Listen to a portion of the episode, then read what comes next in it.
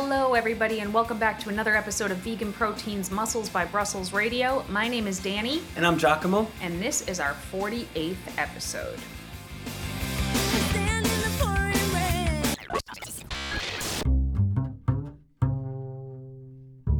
rain. Getting closer to the big five. Oh, you know, I don't know. I don't, I don't know how I feel about like our whole atmosphere has changed. We usually record in your office. Yeah, today we decided to record in the kitchen because this is where we. There's two places we usually like have really good conversations. One at the dining room table, and two in the car. And we've actually talked about recording some of our long drive conversations about fitness and the fitness industry because I, honest to God, those are the best conversations that we have. But the sound quality would be such garbage in the car that I don't know. I don't think there's a way we can recreate those magical moments for you, but a lot of these podcasts are born of those conversations. So, yeah, we just figured we'd move out here. If you hear a lot of clickety clack in the background, that would be any of our four four legged furry friends walking around. So, Yeah, I don't know, Danny. All I hear is blah blah blah. We should go on a road trip. It's been a while. but we travel enough. We don't need any any uh, road trips. Eh, fair enough. So right now should be the middle of March, I believe. Yeah, we're gonna be getting home from the cruise right now. So hopefully we're like tanned and happy and and all went well there. And I'm sure we'll talk more about that uh, in a later podcast. Maybe we'll even tack a little bit on here. We'll see. But if it's anything like last year, what a hell of a trip that is gonna be. Yeah, if nothing else, for like the sunshine alone, I don't know. Like, I'm a pretty happy go lucky person, but even I start to feel it around this time of the year from the lack of sunlight and just being indoors all the time because it's so cold outside, you know? But, um, but yeah, I'm very much so looking forward to this cruise. I mean, we're, I mean, not just a cruise, we're going to Disney also. We're going to Disney, be, Disneyland, being in a wedding, and then going straight onto the cruise. It's going to be wild. Like, we'll be gone for like half the month in March. So, anyway, what are we talking about today? Lifting myths. This one in particular for me, like personally, I'm kind of excited about it because I don't know. I mean, I, I come from the old school. Like I started lifting. Maybe I haven't been lifting consistently this whole time, but I started lifting what? Jeez, I can't even count. 25 years ago? Holy crap! I'm like ancient, Danny. But anyway, my point here is that so much of this stuff was just like bred from the 80s and the 90s and like just that gym culture. And a lot of it is still there today, you know? Um, gee, I mean, I, I, let's just dig right into it. One, one of my favorites, and I distinctly remember this as a kid in high school, you know, everyone was always like, well, you, you know, you can only train one body part a day because this body part takes X amount of days to recover, and so you have to let your muscles fully recover before you train again. And even to this day, you know, I hear people say, like, well, I'm only going to train my chest once a week, and I'm only going to train my arms once a week because if I allow my muscles a chance to fully recover, they're going to grow as much as possible. But really, when you think about this, it's it's a means to an end in regards to how much volume you can get in for the week, right? So, I mean, yes, there's also a limit to how much volume you should get in for the week for each body part, and obviously this will change over time as you become more advanced with your lifting. Bottom line is to limit yourself to only lifting one time per week per body part. It's just it just doesn't make sense.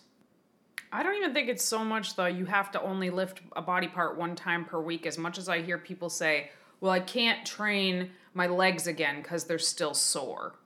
Um, and I think that we have this idea this is another lifting myth. It kind of builds on top of yours though that um that soreness is indicative of anything except soreness. So a lot of people think like, "Oh, I'm sore, so I'm not recovered." Um, and that is probably not true. Or I'm not sore, so I didn't get a good workout. And that's definitely not true. But soreness isn't really indicative that you can or can't train a body part again. Now, there's a difference between like a little sore and a I can barely walk sore. If it's an I can barely walk sore, then you're probably not recovered yet, and you probably shouldn't necessarily train a body part again. But if you're like a little bit sore and it's time to train that body part again, that's totally okay. And like Giacomo said, the number of times that you train your body really just has to do with how much total volume your goal is to get in for the week and how you decide to split that up. So for some people, you know, maybe training their body a certain body part hard one time a week makes sense for them in that moment. That doesn't mean that that's like the be all end all. Eventually, they could take that same, let's say, intense leg day and split it up into two shorter leg days, but you're able to get more work done on each day as opposed to if you cram all of it onto one day. Maybe your first few exercises are super strong but by the end of the workout you're just like hobbling through because those body parts are spent.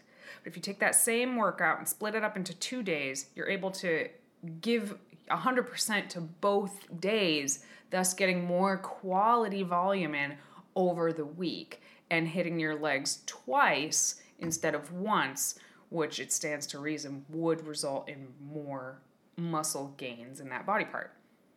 I think another thing to consider is what is your age as a lifter? How many years have you been lifting? And, you know, it would stand to reason that the more you do something, the more efficient your body becomes at whatever it is that you're doing. You know, the more adaptable you become and the faster you recover from whatever it is that you do.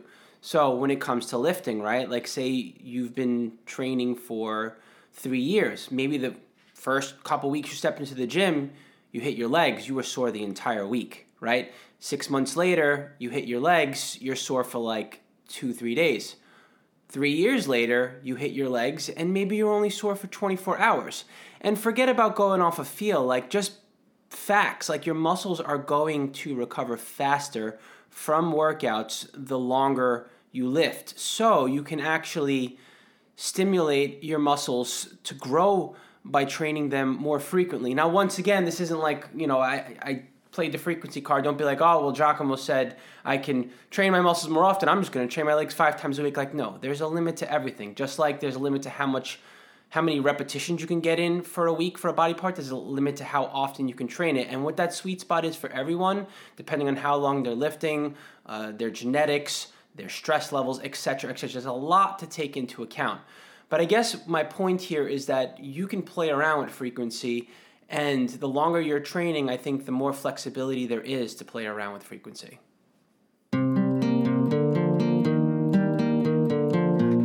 As a listener of this podcast, you're probably very interested in the science and the why behind why we do things in the gym and with nutrition the way that we do.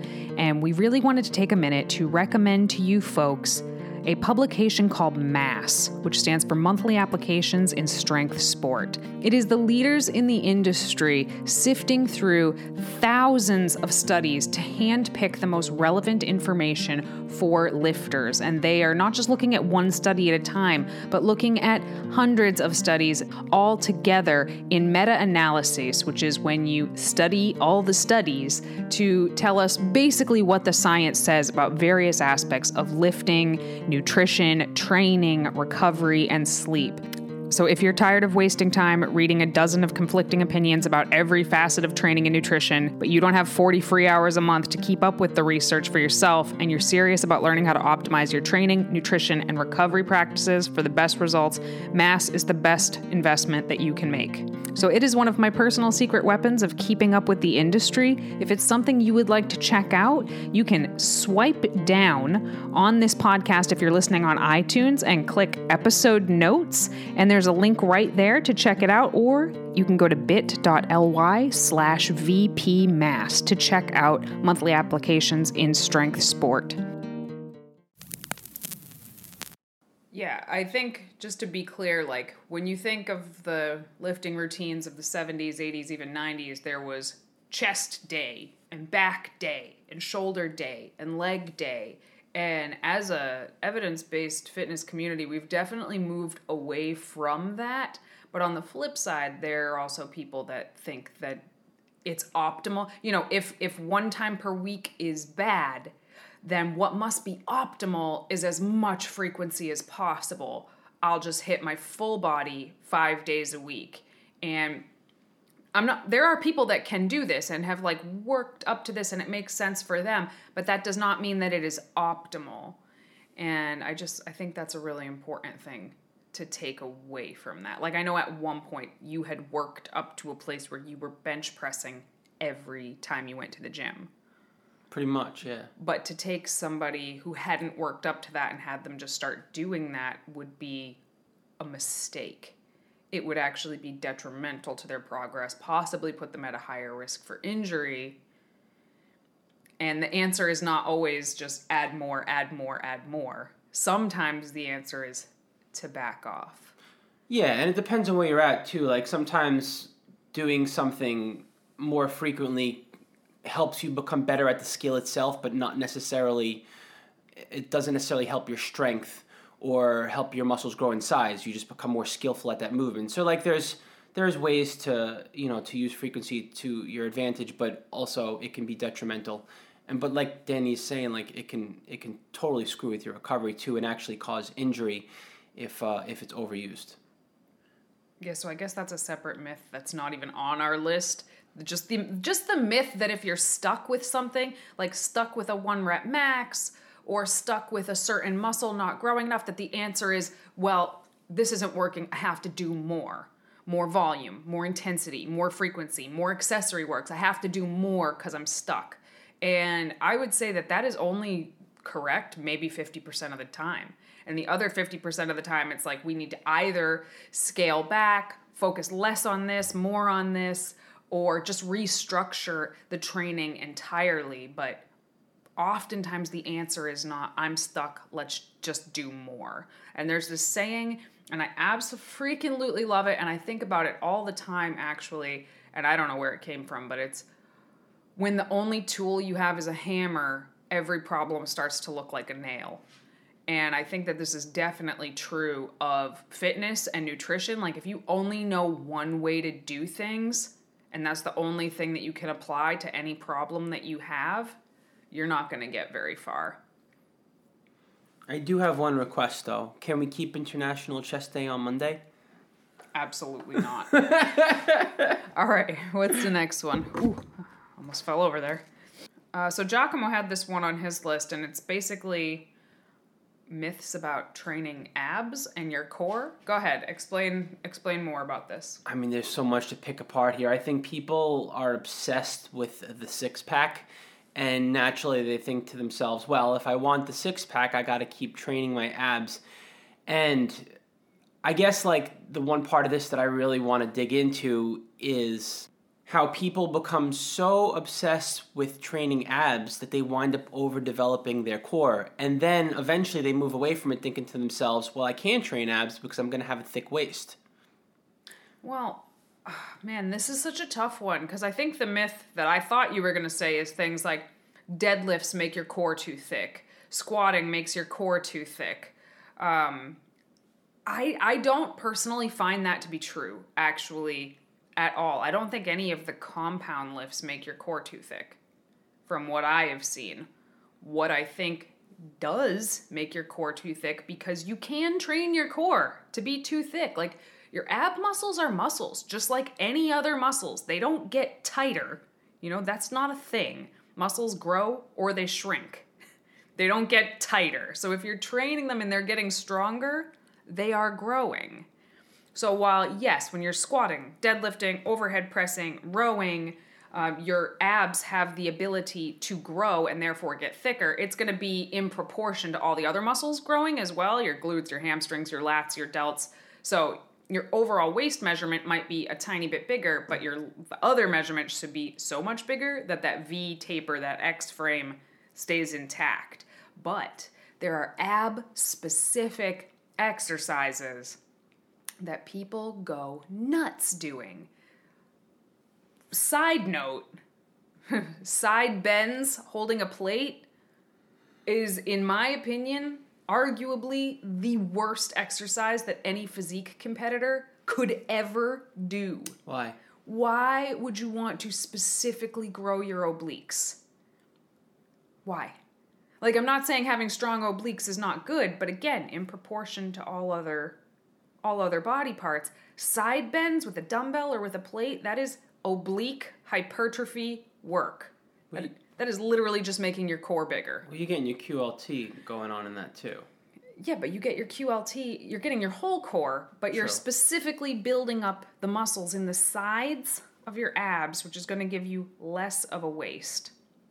Likewise, um, excessive amounts of cable crunches or Russian twists, um, again, excessive amounts will build up your core. And what I find is that women, especially, especially, especially women, train the ever loving crap out of their core with like a million different ab exercises.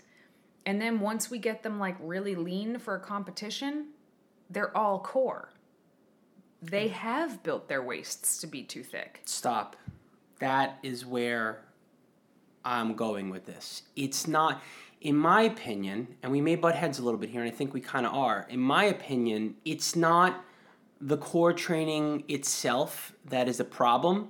It's the fact that your athletes spend too much time training their core and not enough time training the rest of their body parts because your core in relation to the rest of your body like those muscles are not enormous like yeah they may change a little bit and this may make could potentially make some sort of a little bit of difference in your shape on stage but in reality like if you're dedicating enough time to training your limbs for example and the rest of your damned body instead of just being a core maniac you're going to have a relatively proportionate frame, you're going to have a relatively aesthetic look from head to toe. You're going to have that X frame. You're going to be developing. But when you stay obsessed with training your abs only and your core is distended because the other muscles haven't grown in in proportion, that's when it becomes problematic, I think, in regards to the physique. I think we're 100% in agreement here. Okay. I'm I'm I'm pretty sure we're 100% in agreement. Training your core is fine. But, you know, a lot of people will do an ab finisher every day. Are you doing a rear delt finisher every day? No, you're not. For some reason people just think training your core to death is an okay thing to do and what it results in is a very unbalanced physique like hell yeah you might have the core stability of a greek god that's wonderful but if your goal is aesthetics and you want a small but strong waist, you have to train it in proportion to everything else, like Giacomo said. The irony is that a lot of people, when they get down to a low body fat percentage, they are so pissed off that their abdomen is much larger than they expected it to be. What do they want to do? I just need to train my core more. No, no, you don't. We we peeled off the layer. We peeled off the layer of body fat with a diet. This is what you look like as a lean person. The answer is probably to chill the f out on training your core and to start eating enough and training everything else around it more. step away from the captain's chair.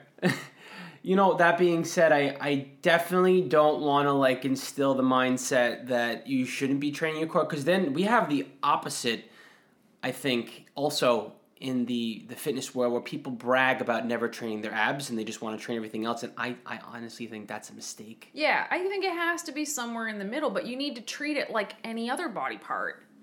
Where, you know, maybe you hit your shoulders twice a week. Okay, so maybe you should hit your abs like twice a week with a couple of exercises.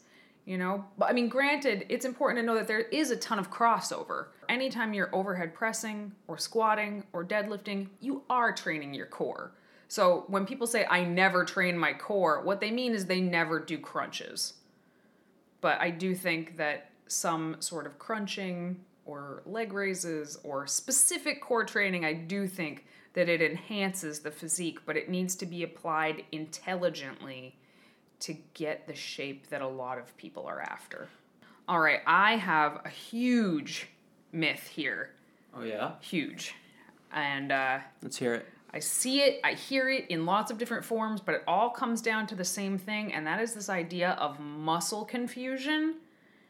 Uh, that you need to. So, I think P90X is what made this popular, and I am not knocking on P90X because I actually think it's a great program. Uh, but this idea that you need to do something different for your muscles all the time because they adapt to it and you need to keep giving them new stimulus to confuse them into growing is bullshit. And although I don't hear people say, oh, I need muscle confusion like I did 15 years ago, I do still hear a lot.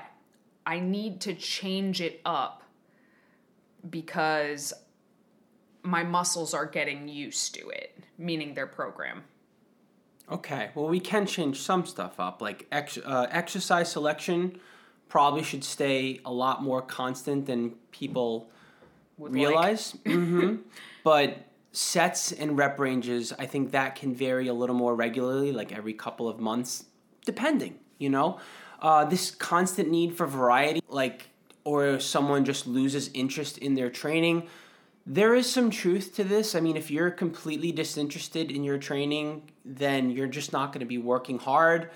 But there should be an element of discipline to what you do if you really want to make some progress. And like anything else, practice makes perfect. And this includes the movement patterns in the gym that you want to master. The more that you repeat exercises in similar rep ranges for periods of time as well, the better you're going to become at them and the better your go- muscles are going to grow as a result. Yeah, I think a lot of it does come down to when people say, I want to change it up because my muscles are getting used to it. Really, for a lot of people, what they what they are really feeling is bored. And I totally get that because there's plenty of times where I'm like, boy, I really, really don't feel like going and doing this particular exercise today because I'm bored with it. But unfortunately, it doesn't matter. Every time you change up a major movement, let's say you change up your what's a good example? Let's say you you don't feel like barbell back squatting today. Today you feel like hack squatting. Well, if you've been barbell back squatting for 8 weeks and then you go and you hack squat, it's going to take a couple of at least a handful of sessions of hack squatting for you to get really neurologically adapted to that movement again and get good at it. So, the amount of weight that you're able to do the first time you hack squat is is going to and likely should pale in comparison to what you can do three weeks from now. Not because you're not as strong, like you've gained that much strength in three weeks, but because you've gained that much neuromuscular adaptation to the movement that you can then safely load more weight on it. But if you're changing stuff up every few weeks or even every month, in my opinion, then you are really slighting yourself weeks and weeks and weeks of progress every time you change a major movement. So, with my clients, uh, usually there is a little bit of a tough love period for people when they're a month into a program. They're like, hey, when are we going to change it up? And I'm like, it's going to be a minute, actually. Uh, and that's because we, th- this, we need to see results happening here. And in order to see results happening, like Giacomo said, you have to be disciplined enough to do the boring thing. And that is not sexy to a lot of people. They want a different workout every single day to keep them interested. And for people who really do need variety, I think the place to play with variety is stuff that is really either very lightweight or single joint movements. So, you know, there is still some neuromuscular adaptation that takes place with like a dumbbell bicep curl versus a rope hammer curl, but it's very, very different than a huge compound movement like a pendlay row versus a one arm dumbbell row.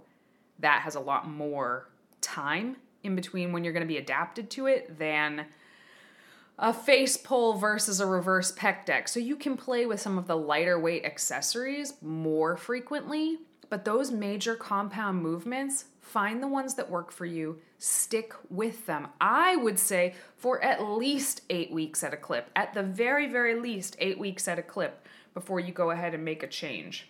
Oh, for sure. And spoiler alert, the longer you've been lifting, the more important it is to stick with those staple movements that work for your body or that you're choosing to focus on. So, for example, at this point, at this stage in the game, I've been training for around seven years consistently, and there are some exercises that I have intentionally kept the same for multiple years. I mean, mm-hmm. like literally two, three years of practicing the same exercise for the same body part, like the same row or the same pull down, for example, because I really want my back to grow.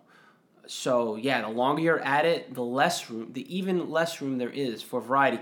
In the beginning stages, I would say like the first six months, especially, I think you can get away with switching stuff up a little more often because you're still just learning the actual movements. And you still have to like find the right exercises that fit you like a glove.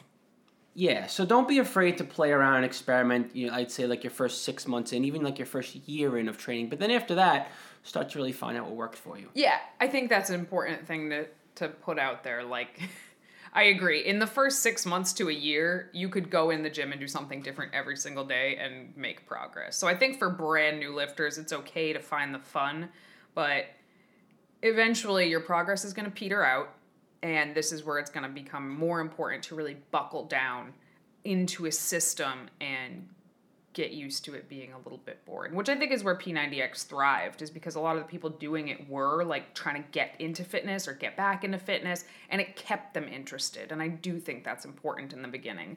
But as you fall in love with lifting, you have to fall in love with the boring thing.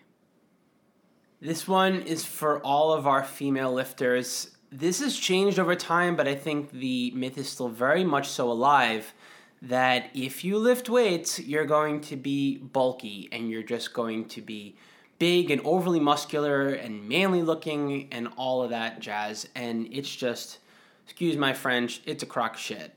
Like, way back in the day, I think it was deeply ingrained in the gym culture, and, Yeah. and thankfully it is changing now.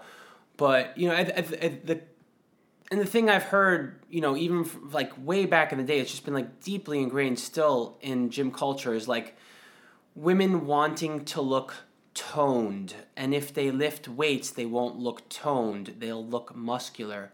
And I've rem- I've explained this over and over again. I was like, if you want to look toned per se, let's just go with that word, right? Even though I don't like it at all, and I, I'm sure you probably really dislike, strongly dislike mm. that word, but I'm I'm seeing you like eager to chime in over here, but basically just going even going on the look of saying you want to look toned what you mean is that you want to be lean with muscle. And so the thought of not lifting weights and just trying to be a smaller person you're going to wind up just looking like a smaller person. You're not going to have the aesthetics that you're you're looking for. You're not going to have the physique you're looking for. The lean muscle is what you build when you lift weights Yeah, so I do hate the word toned. I mean, I absolutely hate the word toned, but um, I'm not out here trying to police every word that people say. And when someone says I want to look toned, I know what they mean. Um, so I try to just bite my tongue when I hear it, work with them where they are. But I think when people say toned, they don't always know what they mean. They know the look, but they don't know what it is that achieves that look. And it's exactly what Giacomo just said. Um, but as for the lifting makes women bulky, like, man, I wish. Like, I'm working really, really hard to get uh, to get bulky and manly looking over here, and it it does not happen easily. And I think that's a whole other but connected lifting myth is just that lifting will automatically make you bulky, period. Uh, women or man. Like, you just start lifting and suddenly you have muscles, and it doesn't work that way. You have to be eating to support your goal. So, if you're eating a certain number of calories and then you go start lifting weights, you'll make you'll build a little bit of muscle, but unless you continue to eat in a caloric surplus, your muscle gains are going to stop. You might still get stronger, but you won't get bigger. So even under optimal conditions, which I like to think that I am putting myself in an optimal condition more often than not, at best, at the absolute best, I could maybe hope to put on three pounds of muscle in a year.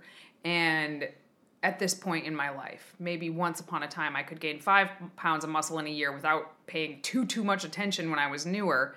But still, that's five pounds of muscle.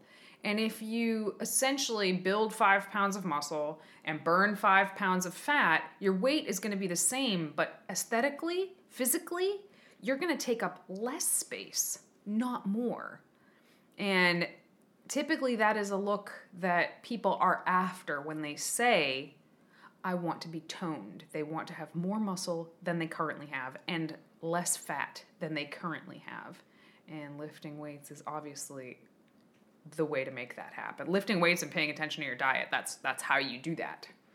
It's not running.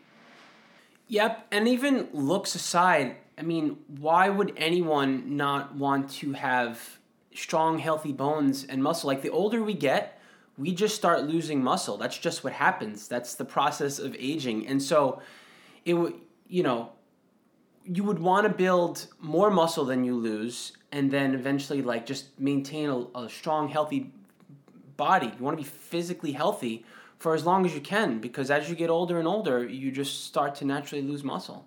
Well, that actually leads us to another myth, which is that lifting is bad for your joints. That's crazy.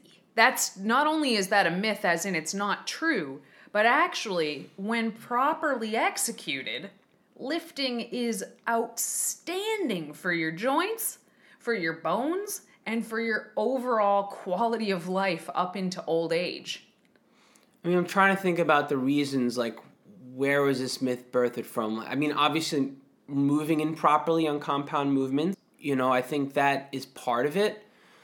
The other thing I think mm, that may come into play over here is that when we don't, when we overwork our body, like, put it this way, our muscles recover faster than our connective tissue. And if we don't allow our connective tissue to recover by eventually, like, just because our muscles can han- handle the workouts doesn't mean our connective tissue can. And if we don't give our connective tissue a chance to recover, it becomes strained. So I think it's a matter of simply being aware of when the connective tissue needs to recover, even though our muscles can handle another workout. And I think that may have been that may have something to do with where this myth has come from. So here's, I mean, I think it makes a lot of sense how this myth was born is that if you don't know how to move your body weight properly, like can you body weight squat with proper mechanics? Can you um, deadlift? Can you pick something heavy up off the floor at your house properly and safely? If the answer is no, and then you go to a gym and start loading those same movements, you're going to screw yourself up. So if you can't squat your body weight and then you throw a heavy barbell on your back and start trying to do the same thing without learning the fundamentals of how to move, you're going to hurt yourself. And we're very lucky that in 2019 there's information, there's kind of too much information actually, but there's so much information at our fingertips on how to move properly that maybe didn't exist in the 70s, 80s, 90s. Um, you know, you couldn't just walk into any gym back then. Gyms were much less common than they are now. Nowadays, almost everybody has a gym membership.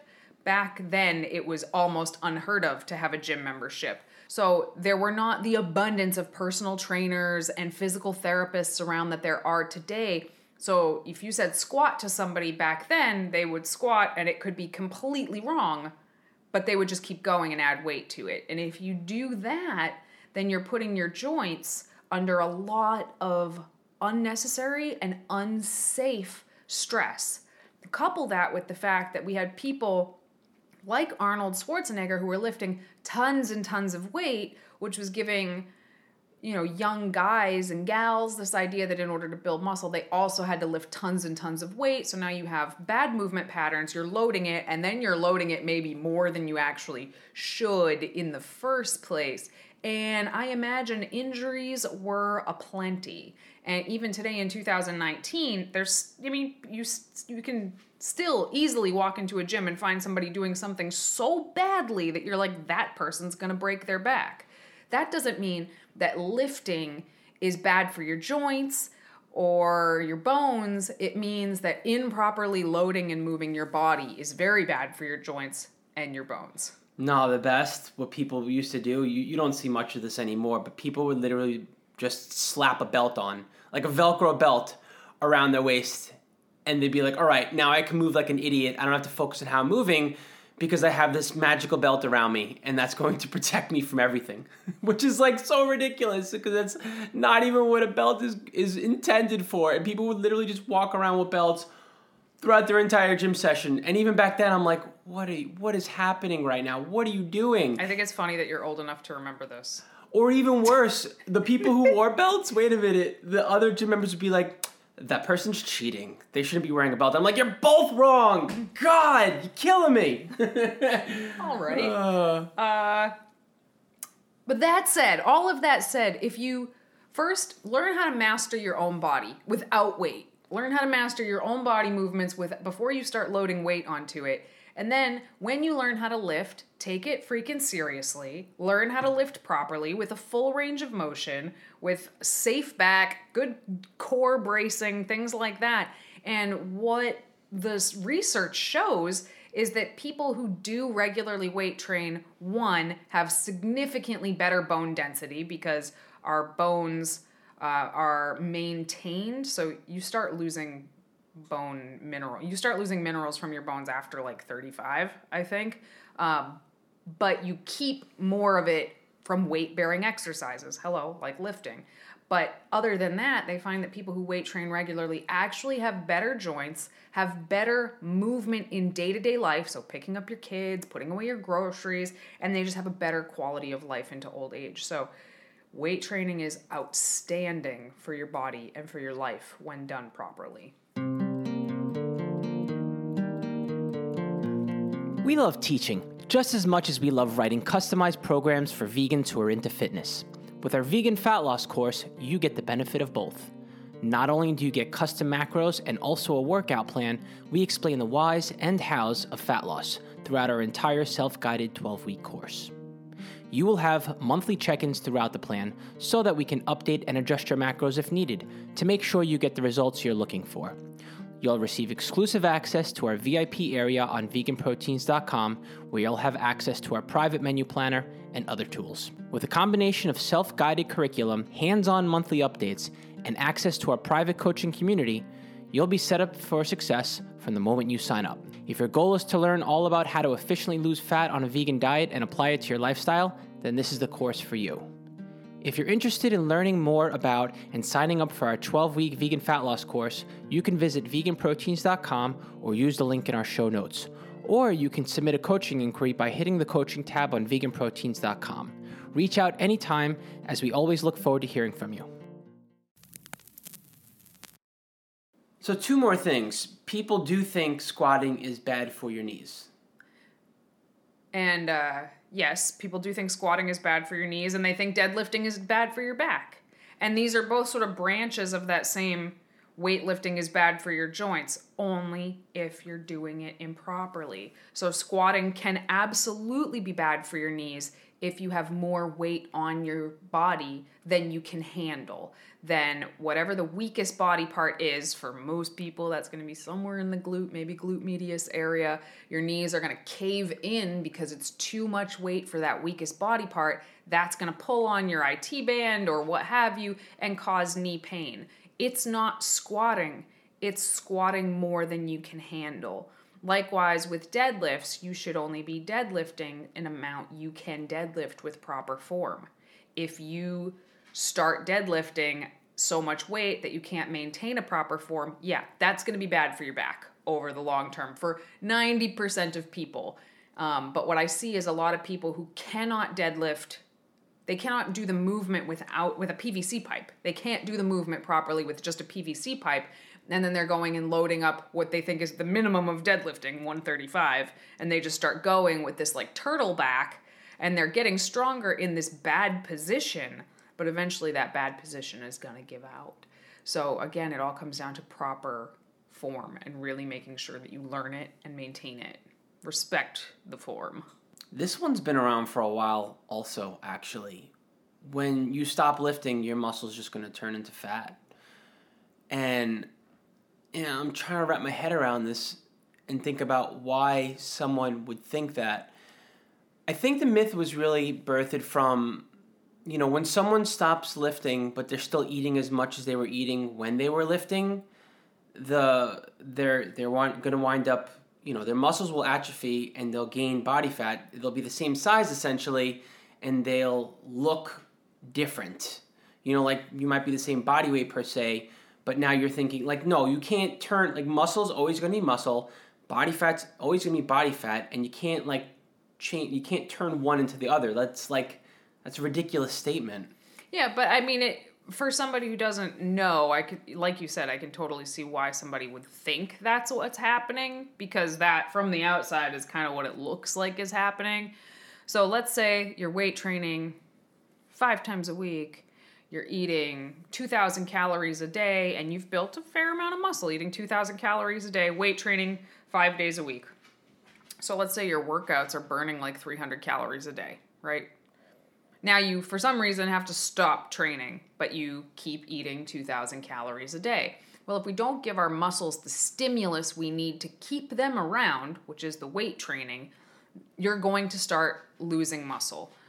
Now, if you're still eating 2,000 calories a day, but you're no longer burning that 300 calories a day in your workout, then you are now eating in excess of 300 calories a day. And as we know, we put on a pound of body fat by eating approximately 3,500 calories over maintenance. So every 13 days, no, 12 days, yeah, every 12 days or so, you would be gaining a pound of body fat by continuing to eat in that 2,000 calorie uh, surplus or that 2,000 calories per day. Um, likewise, you cannot turn fat into muscle. So I hear that one too. A lot of people are like, oh, I just need to turn this to muscle. And unfortunately, it doesn't really work like that. Now, if somebody is still in a place where they're thinking they can turn body fat into muscle or muscle into body fat, they're probably new enough that they could probably make some pretty sweet body composition changes, which will seem very much like they are turning fat into muscle because they will be building muscle and losing body fat at the same time, which of course just perpetuates this myth because then they're like, look, I turned my body fat into muscle, which they didn't. Um, but eventually, again, progress will slow down or stop, and they will likely have to pick whether they want to either continue to build muscle or continue to burn body fat and cut down. Um, but actually, turning one type of tissue into another is not possible.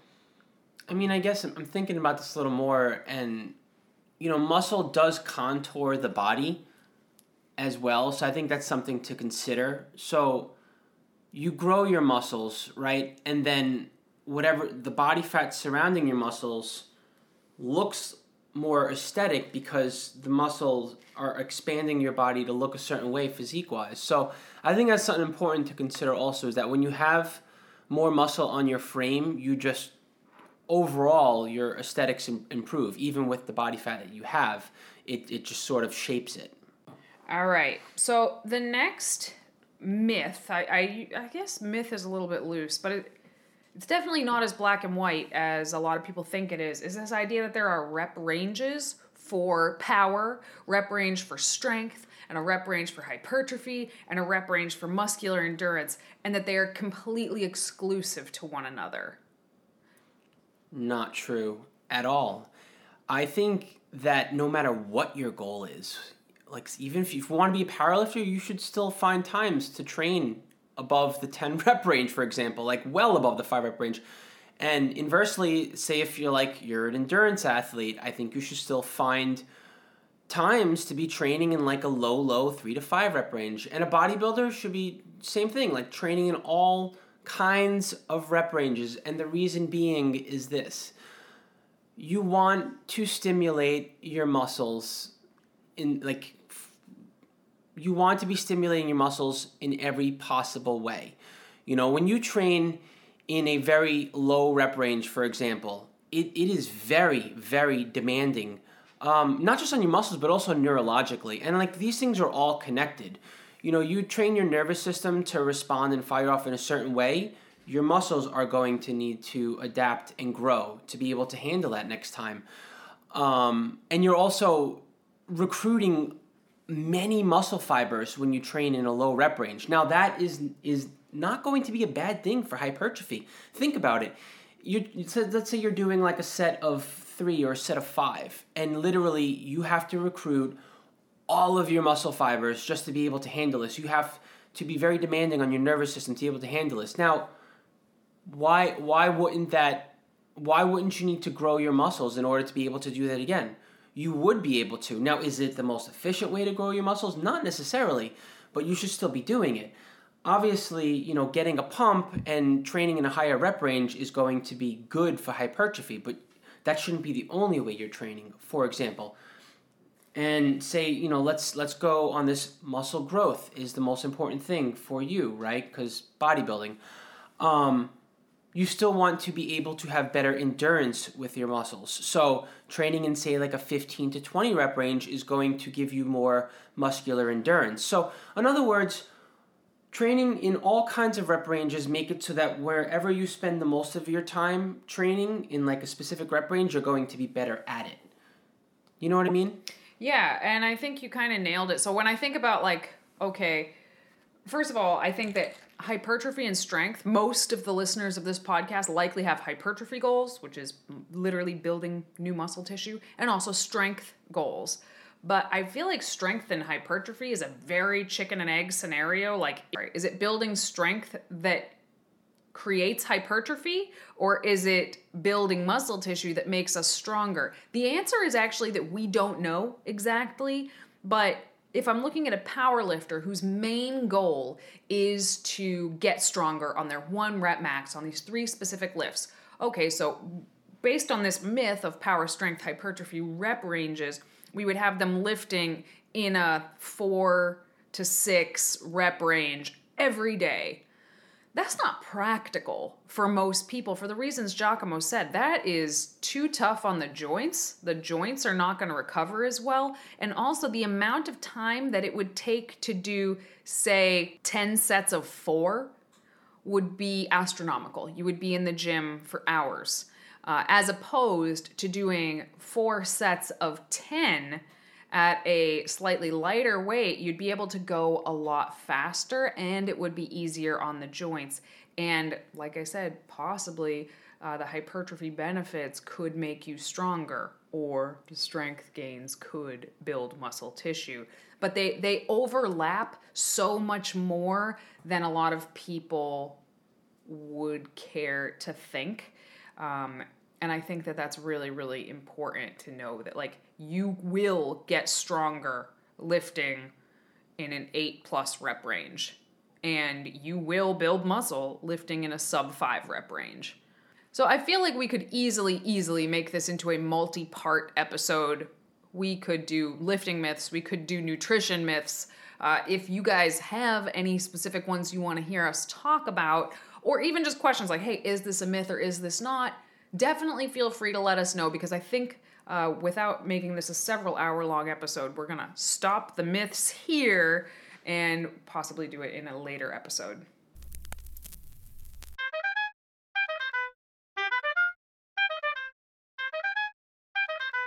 Moving on to our Q&A segment of the day. I have one for you, Dan. Let me just mix this up over here. All right. This question is from Simone, or Simi Collins. Hey, Simi. She wants to know some hair, makeup, and beauty tips, presumably for competing, I would imagine, right? Well, go ahead, Giacomo. I mean, I do my makeup every day. I practice, and that's how I become All right, all God, right. come on. Uh, this is a this this maybe would be better suited for a YouTube video. Uh, I guess my first tip would be if you don't know how um, to do your hair or makeup or what have you for a competition, you need to hire a professional to do it because if you try to wing it for a competition, you can pretty easily end up looking like a hot mess, especially the makeup because it is so so over the top on show day. It is not something you would ever wear in real life. And your tan is so much darker than your natural skin color for a lot of people that you're gonna have a really hard time matching your foundation to your skin color if you're Caucasian because it's going to be a color you are not used to. The makeup borders on drag, like it borders on drag makeup. Um, that said, if you do want to learn how to go about doing it, first of all, if this is, I'm I'm actually kind of surprised that I've gotten this question as many times as I have because I am such a tomboy, but uh, I've gotten it a lot. So maybe I'll make a YouTube video of it. Um, and Natalie Matthews also has a YouTube video of doing her competition makeup already up on YouTube on the Fit Vegan Chef channel. So I would check that out too. Um, but both of us, we do our own makeup for stage. And yeah, I feel like this this is a tough this is a really tough one to get into. Uh, but I guess if I could give one tip, it would be practice to death. And if you're not sure if this is for you or not, and you don't want to invest a ton of money in makeup, because I mean, I spent like $300 on makeup for my competition season. That said, it saved me like $75 per competition to not have to get my makeup done. So it ended up saving me several hundred dollars, and that makeup will last me for years. But you can use the ELF brand, ELF.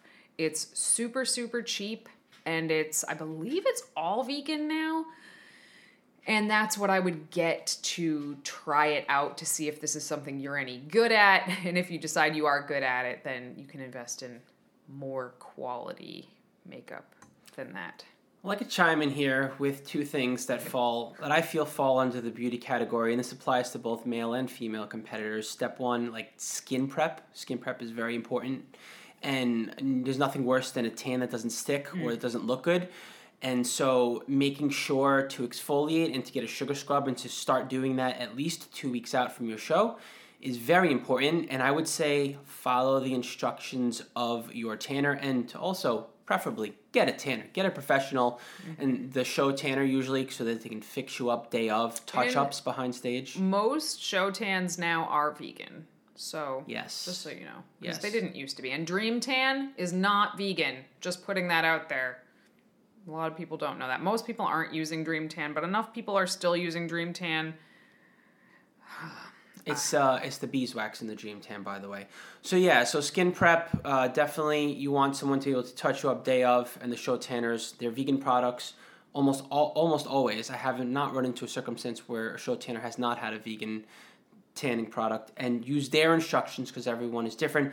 The other thing I wanted to talk about was glue, uh, posing trunks or posing suit you you want to be able to glue your bottoms because the last thing you want is some sort of uh, Wedgie.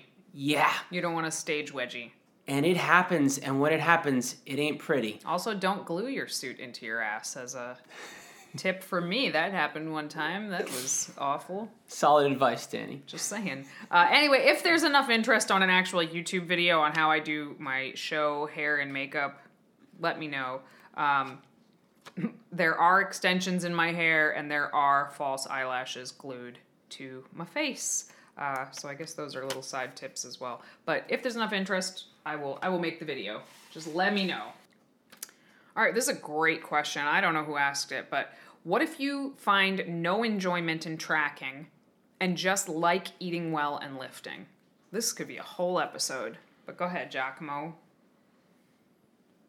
How do we narrow this down?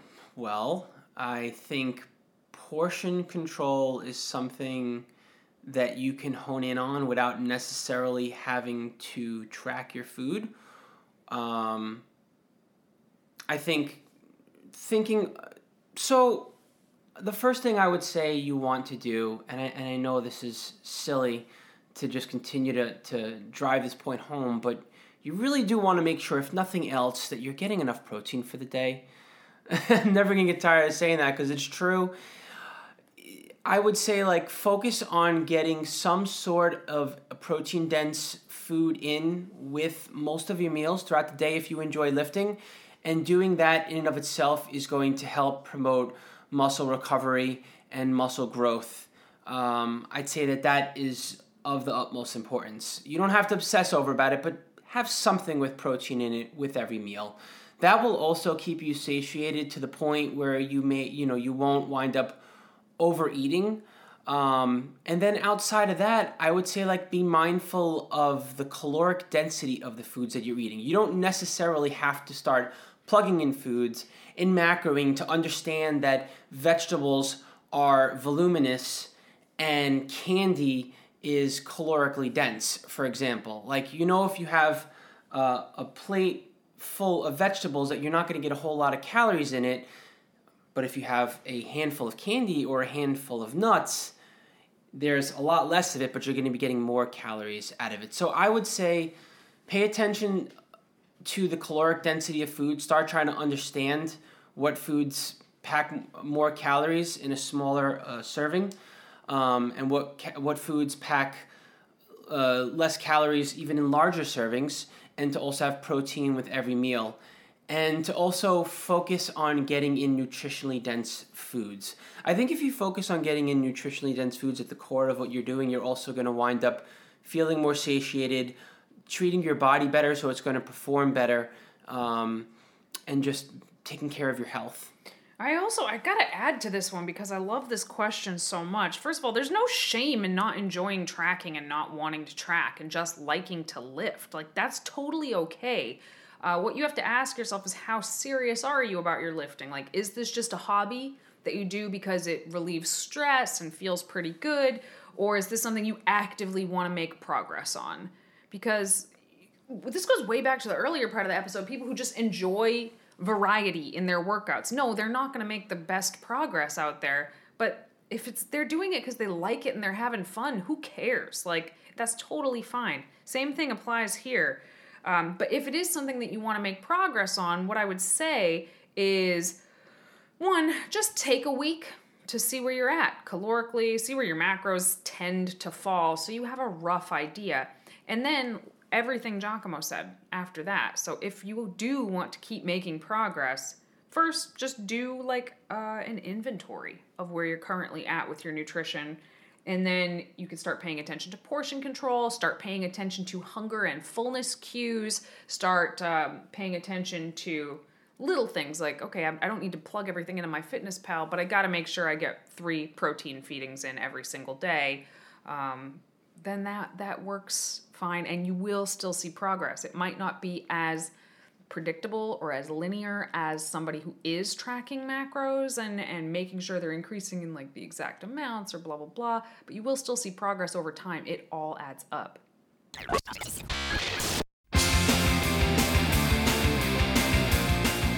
All right, and that concludes another episode of Vegan Proteins Muscles by Brussels Radio.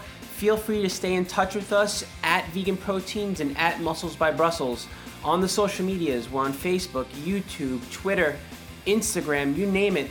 Stay in touch. Let us know what you want us to talk about. Uh, let us know what you think of this episode. Once again, my name's Giacomo, and i'm danny and we'll talk to you soon.